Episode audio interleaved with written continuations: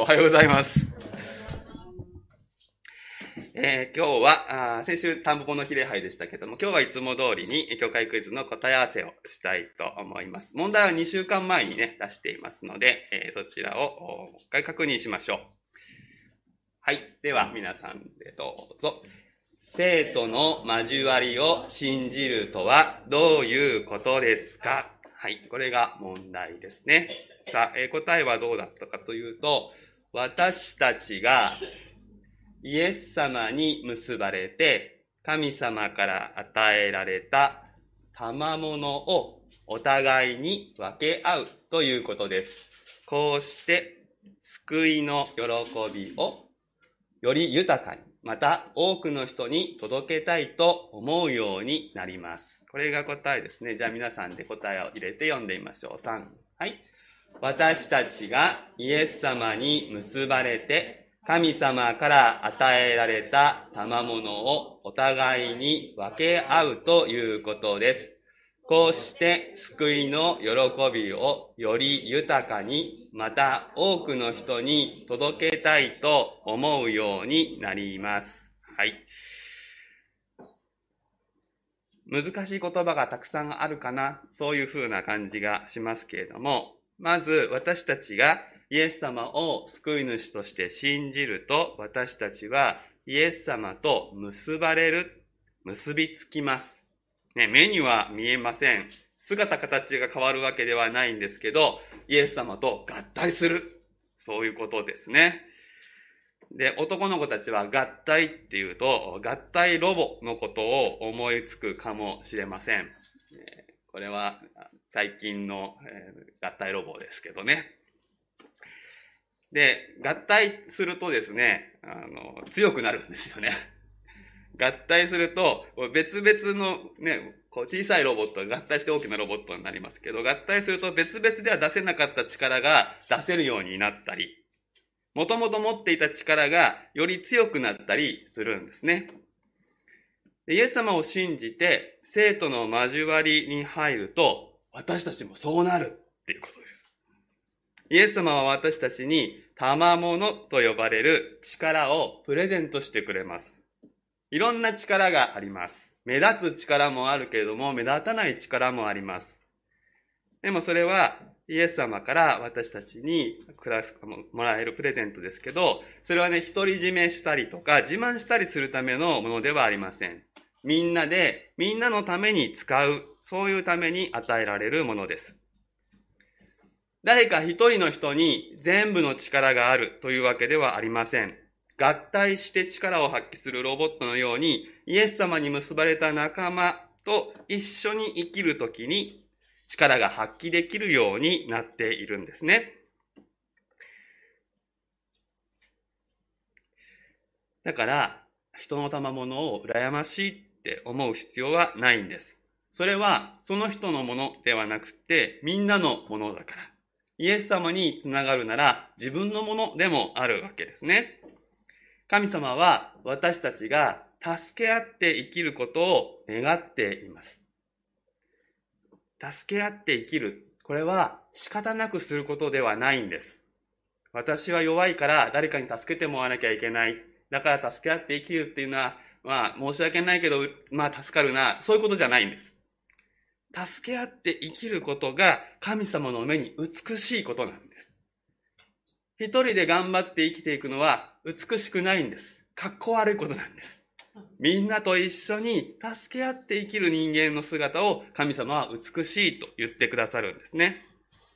今日のお話でも助け合って生きるということの大切さをこれから話します。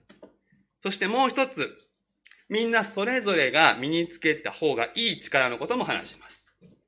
みんな共通に持っていた方がいい力のことです。賜物は人それぞれ違います。でも、みんな同じように持ってた方がいいものもある。さあ、誰もがみんな身につけることのできる力は何でしょうか？この力はみんなにとって一生役に立ちます。一生というか永遠に役に立ちます。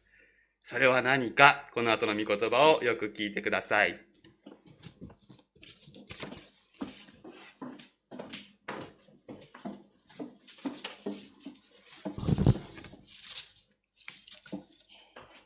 それではご一緒に聖書を読み交わしましょう。あごめんなさい、えー、神の言葉に耳を傾けましょう。今朝の聖書は新約聖書468ページ、ペテロの手紙第1、3章1節から7節までです。司会者が朗読をいたします。本日の聖書は新約聖書468ページ、ペテロの手紙第1、3章1節から7節です。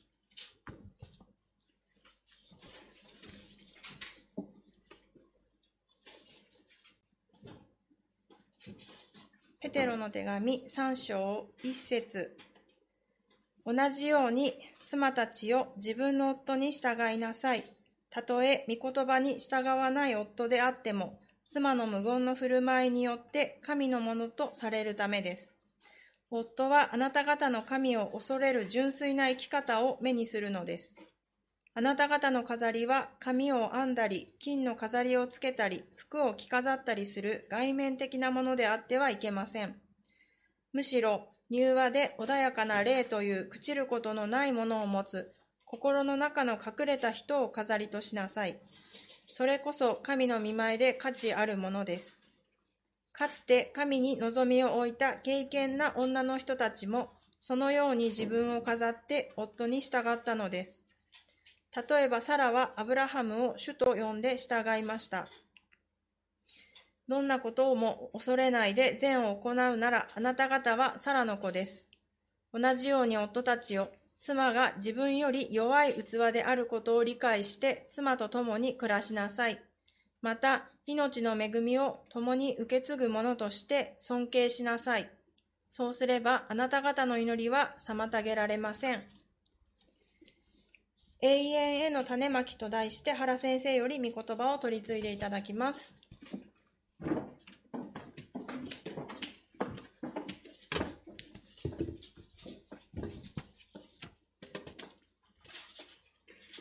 私たちの生活は大きく2つの側面に分けることができます。これは、使徒パウロも第二コリントの9章というところで使っている分類なのですけれども、私たちの生活は、食べることと種をまくこと、この二つに大きく分けることができます。あの、重なっている部分もありますけれども、この二つに分類ができます。まあ、これ現代的な用語で言うとどうなるかというと、消費することと投資することというふうに言うことができます。まあ、食べるっていうことについては、まあ、まさしくご飯を食べる。お腹が空いたので食べるということが、まあ、ありますけれども、私たちの生活の中ですね。でそれはほとんどが、まあ、消費する、そういう活動になりますよね。で、ただですね、まあ、お腹を満たして、次の活動にエネルギーを蓄えるというふうに見れば、あいくらか投資の部分もあるわけですね。次に備えて自分に美味しいものを入れ、エネルギーを入れていくっていう、こう、投資の部分がある。さらに言うと、食べた分のいくつか、いくらか筋肉になって残りますので、体づくりという点でも種まきという面がありますね。特に子供たち、若い人たちはよく食べて体をしっかり作るってことは、将来に向けてこう自分の体に投資していく。そういう部分があるわけですよね。で、まあまあ、食べるっていうこと以外にもですね、まあ、あらゆることが、こう、消費か、投資か、まあその、両方重なる部分はあるんですけども、二つで見ることができます。例えば、え面白おかしいテレビ番組を見て過ごす。これはほとんどが食べる方の活動になりますよね。で、同じ時間にですね、机に向かってお勉強をすると、それは種まきの時間になりますね。そこで蓄えられた知識や技術っていうものは将来何か役に立って帰ってくるわけです。言ってみれば、これ食べるというのは、こう今のためでありまして、種まきというのは未来のためということになります。で、人間が生きる限りですね、消費をゼロにするということ、何も食べずにいるということはできません。まあ、そんなことをしたら病気になってしまいますね。で、食べるのを楽しむということ、これも、も悪いことではありません。けれども、無駄な、あるいは行き過ぎた消費っていうものは減らして、そして投資を増やすということが豊かな生活を生み出すために必要なことだというのは言うまでもないと思います。で、これはまあ皆さんお金の使い方の話をしたいわけではありません。私たちの命の使い方の話をしたいんですね。で、種まきをやめてしまうっていうことをもしすればですね、種を食べ尽くした時点で未来はなくなってしまうわけです。一方でですね、種まきにはリスクがあるということもわかると思います。えまいた種が必ず収穫になるかということ、リターンがあるかどうかっていうのは不確かだからですよね。ギャンブルほどではないわけですけど、必ずリターンがあるかどうかはわからないところが、まあ、種まきの難しいところだと思います。畑仕事をなさったことがある方はですね、種まいたら全部が全部ね、元気に成長するとは限らないっていうことを、まあ、体感するとしていらっしゃる方はあると思います。けれどもですね、うまく育たないかもしれないからと言って、種をまくこと自体をやめてしまったらですね、何にも取れないわけですね。当たり前のことです。失敗を恐れて何もしなければ収穫は決して望めません。今を楽しむ消費、それだけが増えて、やがて生活はしぼんでしまうわけです。ですから、種まきということについては、信頼が欠かせないっていうことがわかりますね。未来に向かって何をどのようにまくのか、その巻き方、どこに投資するのか、私たちの時間を何に使っていくのか、その時に誰の声を聞くのか、これは信頼が関わる問題、つまり信仰の問題なのです。ペテロの手紙は、繰り返しですね、私たちの生活ということについてテーマにしております。少し振り返ってみますと、一章十五節というところでは、生活のすべてにおいて聖なるものとなりなさいというふうにありました。ここに生活って言葉が出てきますね。生というのは神様を愛するということと人を愛するということが統合された状態であると学びました。神様を愛し、人を愛する生活を実践するということは、神様を愛する食べ方があり、人を愛する食べ方がある。また、神を愛する種まきがあり、人を愛する種まきがあるということになりますね。そして、2章の12節には、今日、礼拝の初めにも読まれましたけれども、違法人の中にあって立派に振る舞いなさいというふうにありました。この振る舞うという部分が生活様式という言葉であることを以前お話ししました。美しい生活様式、美しい食べ方があり、美しい種まきがあるということです。もちろんこれ、あの、見せかけの話ではありませんよ。そして話の中心は食べ方ではなくて種まきの方にあります。なぜなら私たちキリスト信仰者は永遠の未来を見据えた対極で生きるように召されたものだからです。世界は延々と同じことを繰り返すのではなくて、イエス・キリストの現れの時に向かって動いています。これを私たちは知っていますから、たとえ今美味しいものが食べられなかったとしても、それはあまり重要ではないわけです。もちろん、食べられるものがあるならば、本当に恵み、神様の恵みに感謝ですけれども、仮に満足に食べられなかったとしても、やがての日には食べられるようになるっていうことはもう分かっていますから、なとすれば、今すべきことは何かということが問われてくる。今すべきことは永遠に向かってどのように種をまくのか、どう生活するのかということが問われてくるわけです。立派な振る舞いや、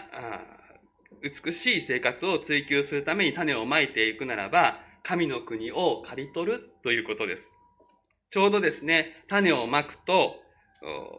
私たちがまきますけれども、太陽とか水とか自然の力とですね、人間の世話がこう共同作業のようにして収穫がもたらされる。そのように、私たちが自分自身を種として、善を行うということに心を傾けていくならば、神様が私たちを用いて神の国を広げてくださるというわけであります。私たちのこの命の使い方次第で永遠の神様によって用いられ永遠に残る価値を生むものになります。永遠に残る価値を生む。こんなに心躍る種まきは他にないと思うんです。ペテロはこの生き方を原則から個別のケースに当てはめながら話を展開していきます。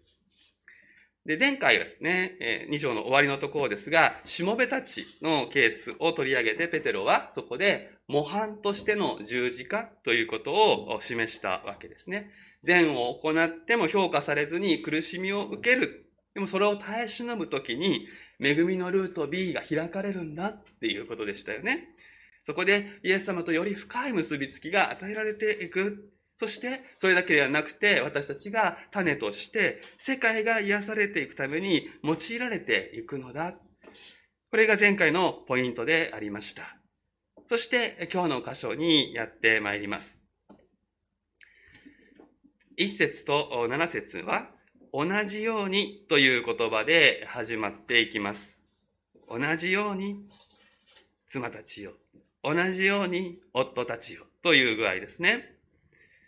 これは普遍的な原則が先にあって、それがここで同じようにという言葉で展開されているという関係にあります。この普遍的な原則はどこまで戻ればいいかというと、2章の11節12節のところに戻ってくることになります。あなた方は旅人、気勇者なのですから、魂に戦いを挑む肉の欲を避けなさい。違法人の中にあって立派に振る舞いなさい。肉の欲を避け、立派に振る舞う。この原則。この原則を妻や夫に当てはめると、こういうことになりますよ、というふうな話の展開ですね。ですから、前回もお話ししたわけですけれども、ここもですね、すべての人が聞いて学ぶ場所だということがわかります。しもべたちの時にもお話ししました。今私たちが実際にしもべ、この当時のしもべと同じような奴隷の状態である人は誰もいないわけです。でもここから私たちは学ぶことができました。同じように私たちが妻や夫でなかったとしても、ここから学ぶことはたくさんあるのであります。いや、むしろですね、ここで扱われているペテロの手紙が前提にしている妻や夫というのは、今日の21世紀の妻や夫と全く同じではありません。同じ言葉で呼ばれていて、結婚関係という意味では共通しているわけですけれども、文化的、社会的条件がかなり違います。ですから、こう既婚女性はこの通りに、既婚男性はこの通りという安直な読み方というのは注意が必要なのです。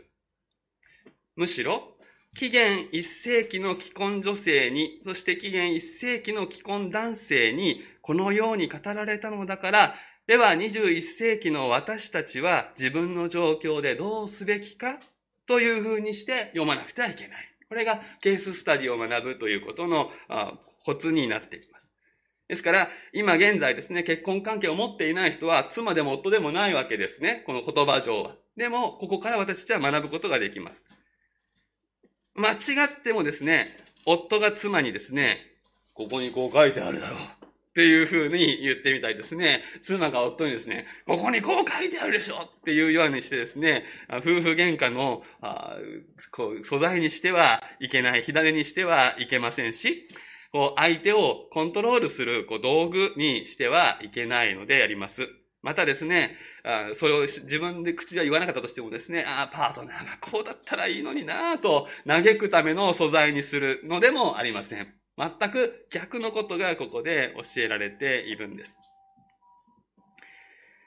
で、この紀元1世紀の既婚女性たちが置かれていた状況として、最も特徴的なことは、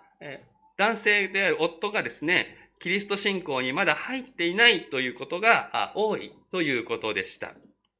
逆にですね、夫がキリスト信仰者であれば、少なくとも妻は形式上キリスト信仰者であった。っていうことですね。男性がもう圧倒的に強い社会ですので、ご主人が今日からうちはキリスト信仰だって決めれば家族みんなそうなるわけです。でも女性がそうなる、女性がイエス様を信じても必ずしもそうはならないということですね。ですから、この1節から6節でペテロが取り上げようとしている第一の課題、妻たちに向けて語っているこの課題はですね、近しい人間関係の中で信仰的な面で一致がないケースということを前提にしているこれは男性も女性も今だったら逆もあるわけですよね。今だったら男性がクリスチャンになっても奥さんはクリスチャンにならないケースありますので、その場合はここで同じことを当てはめていくことができます。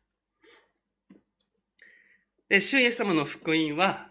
当時抑圧されていた女性たちに多くの解放をもたらしました。何しろ女性がですね、人間として数えられていないような社会であった。女性の皆さん申し訳ないと、今私が言ってもしょうがないんですけれども、でもそういう時代、社会があったわけですね。でもその中でですね、イエス様の福音はその存在価値を認め、一人前として神様の前に出ることができるんだ。男性も女性も等しく神の形なんだと聖書の福音は伝えましたから、それは本当にですね、女性たちにひときわ輝く良い知らせだったわけですね。こうしてですね、目が開かれた女性たちっていうのはですね、神様の前に平等であるはずの夫婦が、なんか圧倒的な上下関係で抑圧されてるぞということに気づくわけです。目が開かれる前はですね、もうそういうもんだと思って生きてましたけれども、でも、福音を知らされると、あ、そうじゃないんだ。神様の前に男性と女性は平等の存在なんだってことが分かってくると、おう、今の状態は良くないぞっていうふうに思うわけですよね。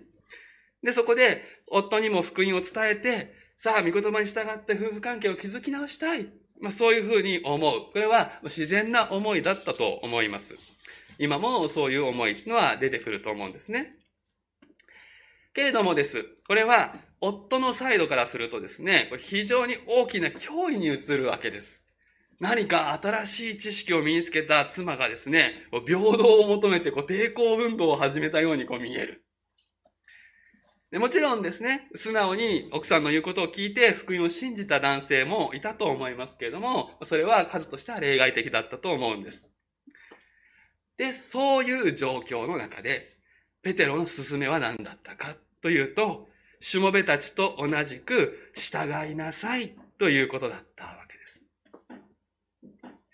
で。これも何度も繰り返してますが、盲目的な絶対福祉を意味する言葉ではありません。立場をわきまえ、踏み越えないという意味での従うです。で、それにしてもですけれども、この女性たちはペテロがそんなこと言うんだってのは意外だったと思うんですね。神様の目に平等なのだから、平等に振る舞いなさい、平等になるように努めなさい、みたいに言われるのかなと思ったら、そうは言われない。まるでちょっと聞き方間違えるとですね、なんか長いものに巻かれろっていう、ペテロは言ってるのかなっていうふうに勘違いしそうな勧めなわけですけれども、でも実はこの従うということが永遠への種まきになるということをペテロは御霊によって知らされていたわけですね。神様の理想とされる夫婦関係に至るそのために大切なのは言葉による説得、あるいは真理の適用ではなくて、キリストの模範に従って黙々と善を行い、たとえ理不尽と思われるような生活の中でも、神様に希望を置いて、その人の内側が変えられ、隠れた人柄が美しくなるという、このルートを通してなのだということなんです。しかも、それが、あの夫を変えてやろうという利己的な動機ではなくて、神を恐れるということに基づいているということが重要です。聖なる神様を見る、そのかのようにして、聖なる神様を見るかのようにして、このお方のご性質に影響されて生きるということ。これが神を恐れるということですね。そしてその結果として、柔和で穏やかな霊が形成される。柔和で穏やかな霊。これはその人にとって決して失われない永遠の財産となります。様々な出来事が起こっても、柔軟に心穏やかに対応し、取り乱したり、騒ぎ立てたりしないで、静かに受け止めて行動できる。その原動力となる神様との関係が育つということ。福音はこれを可能にします。そしてこれは女性だけでなくて男性にも必要な冷静であります。嵐の海でぐっすりと眠ることができた主イエス様が柔和で穏やかな霊の模範であります。紀元1世紀の既婚女性の方々は抑圧されやすく試練が多いその中でこの美しい霊性を育てやすい状況にあったんです。大変なことが起こるから。いろんなことが起こるからこそそこで柔和で穏やかな霊を育てるチャンスがたくさんあった。ここには発想の転換があるんです。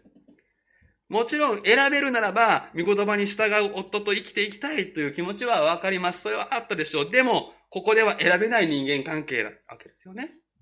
しかし、聖なる生活というのは、そこで起こってくる理不尽さの被害者に自分を置くのではなくて、愛されているものとして、神様が愛して今私を生かしているんだっていうその信仰に立って、だから私は今ここに積極的に立ちますと。むしろその場に積極的に選んで立っていく。神様のご計画を信じるがゆえに、まるで自分が選んでそこに来たかのように生きるということなんです。そしてそこで神様から受けられるものを受け取っていくために自分を変えるということを選んでいく。永遠に向かって種をまいていくのです。紀元一世紀の妻たちはですね、人間的に見れば本当に解放されたい、そういう立場にいたわけです。けれども、ダイヤモンドのことを思ってください。ダイヤモンドが地中の深いところで高い圧力をかけて形成されるように、その圧力を美しい霊性を育てる力に変えることができる。ペテロはそちらに注目したわけです。これはちょうどですね、イエス様が父なる神様と等しい立場にあられたのに、しもべとなられたということに似ているわけです。主イエス様はまさしく自分は種として、父の御心に従い、人のために命を投げ出すことで永遠の収穫を得るということを信じておられた。ここには打算や下心は一切なく、聖なる生活だけがあったんです。ペテロはこの生き方を全ての人に進めるために、かの時代の妻たちを引き合いに出したわけです。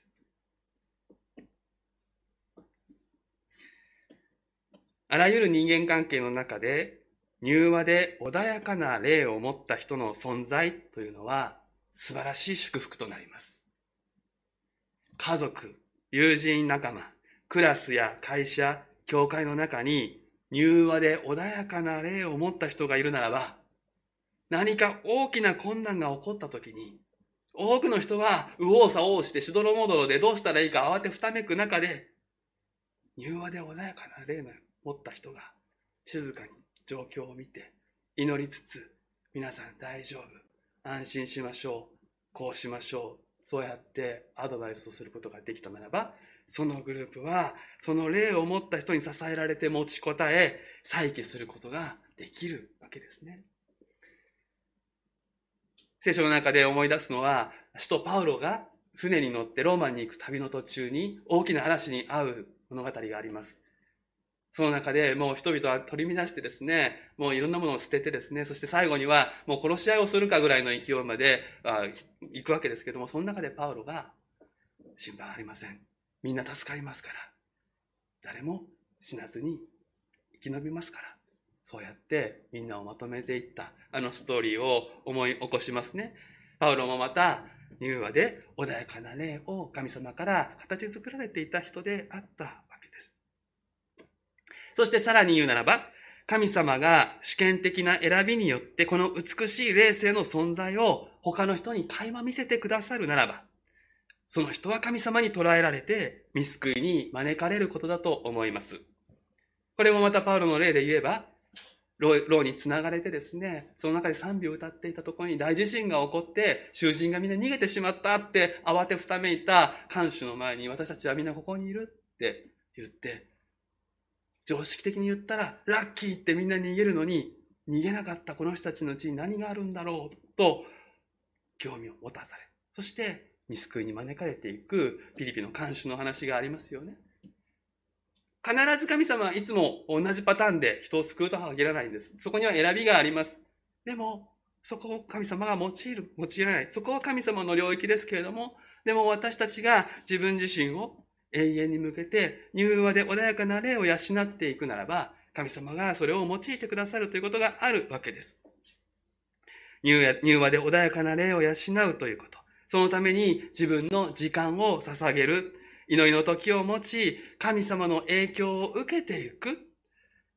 このことで種をまかなくては始まらないわけです。周りの人がどうなるか、愛する伴侶がどうなるかは、ある意味で神様にかかっているわけですけれども、でも、あなた自身が永遠に価値のある霊性、内面性を刈り取ることができるかどうか、これはあなたにかかっているということですよね。このように見てきますと、外面的な飾りということは、ほとんど食べること、消費することに属するものなのだということがわかると思います。見た目の美しさは必ず朽ちていくのです。流行のファッションは変わっていくのです。男性、女性関係なく見た目を良くしたいという思いは共通すると思うんですね。で、聖書はそれを禁じていませんし、内面さえ良ければいいというのでは、霊肉二元論に陥ります。けれども、永遠への種まきをないがしろにして、外面的なことにだけ心を奪われるというのでは、その美しさが消費された後に、その人には何も残らないということになります。使徒ペテロはもう一つのケーススタディを記しております。それが7節でした。改めて皆さん読んでみましょうか。一緒に行きましょう。3。はい。同じように夫たちよ、妻が自分より弱い器であることを理解して妻と共に暮らしなさい。また、命の恵みを共に受け継ぐ者として尊敬しなさい。そうすれば、あなた方の祈りは妨げられません。で、ここで、夫に対する注文が、なんか妻よりも少ないと思って、なんかペテロは男性をひいきしてるのかっていうふうに思ってはならないわけです。そういうわけではありません。あるいは、ここには従うという言葉がないと言って、男性は威張ってよいということでももちろんありません。むしろ反対なのです。ここは短いけれども、革命的な教えが記されている。ポイントは、二度繰り返される、共にという言葉ですね。共に暮らしなさい。共に受け継ぐというふうにあります。ちょっとお難しい話ですが、ギリシャ語にはですね、この共に、英語で言ったら with になる前置詞が2種類あるんですね。で、意味が分かれていまして、一つ目の共にっていうのはですね、あの、異なるものが、こう、一緒にあるっていう共にっていう前置詞があります。メタっていう前置詞ですね。で、もう一つはですね、同じものが複数あるっていう、そういう前置詞があって、これは旬っていう言葉なんですけれども、ここで使われている共には旬なんですよ。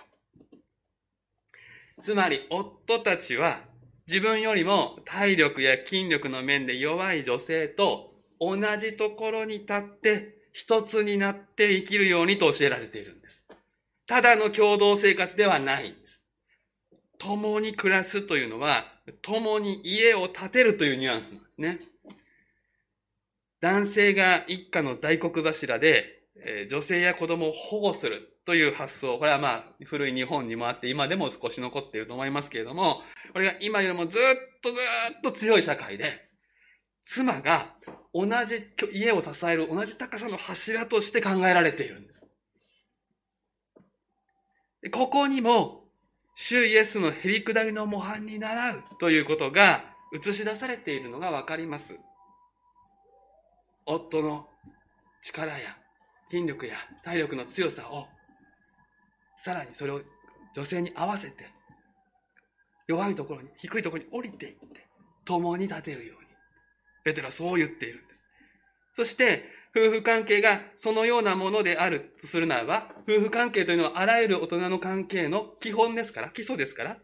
大人と大人の人間関係は、この共に暮らすということを目指すべきものであるということが分かってきます。もちろん程度は違います。共有するものは夫婦よりも社会の方が小さいかもしれないけど、でも、関わり方としては、共に暮らす。同じ高さで、あなたも私も同じ家を建てる仲間、パートナー、そういう眼差しで関わるようにということですね。で、ここでペテロは直接的には、女性の肉体的な弱さを理解するようにと、夫に求めているわけですけれども、でも、男性には男性の弱さがあるわけですよね。そして、性別がいつも同じ弱さを伴うというわけではありません。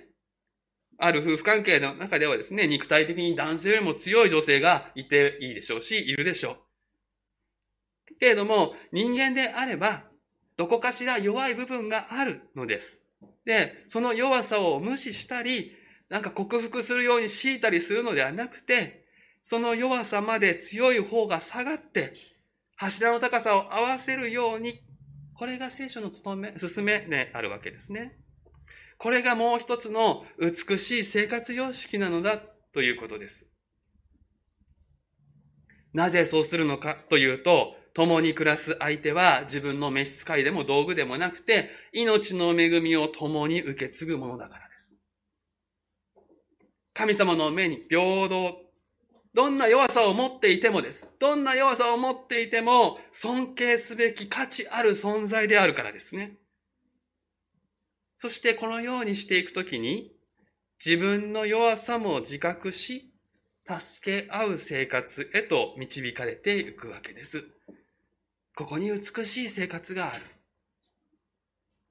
一人で何でもやるのは立派なことではないのです。子供たちにも話しましたけれども。一人で何でもできるのはかっこいいことではないのです。それは弱さをどこか隠しているっていうことです。永遠の命というのは孤独な命ではないんですね。共に受け継ぐ命なのです。ですから、共に生きるということを志すということが、永遠に価値のある、もう一つの種まきなのであります。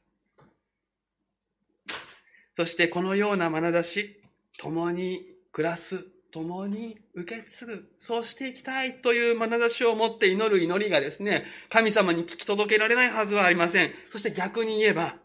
自分の弱さを棚に上げて、共に生きることを忘れて生きている人の祈りは、御心にかなうものとはならない。神様はそのような状態の人の祈りを、あえて聞き届けないことによって、悔い改めを迫られることがある。神様が私たちの祈りをいつも聞いてはくださいますが、それに答えてくださらない時にはいくつかの理由があるわけですが、そのうちの一つとしてこれがあります。もしですね、最近祈ってもなんか壁に向かって祈ってる感じがして、全然、全然手応えがない、いう方がいらっしゃったらですね、点検していただきたいんですね。その人の生き方、眼差し、人に対する目線、それは、ここで教えられている、共に受け継ぐ、共に生きる、相手の弱さを理解し、そこに自分を合わせていくへりくだりがあるかどうか。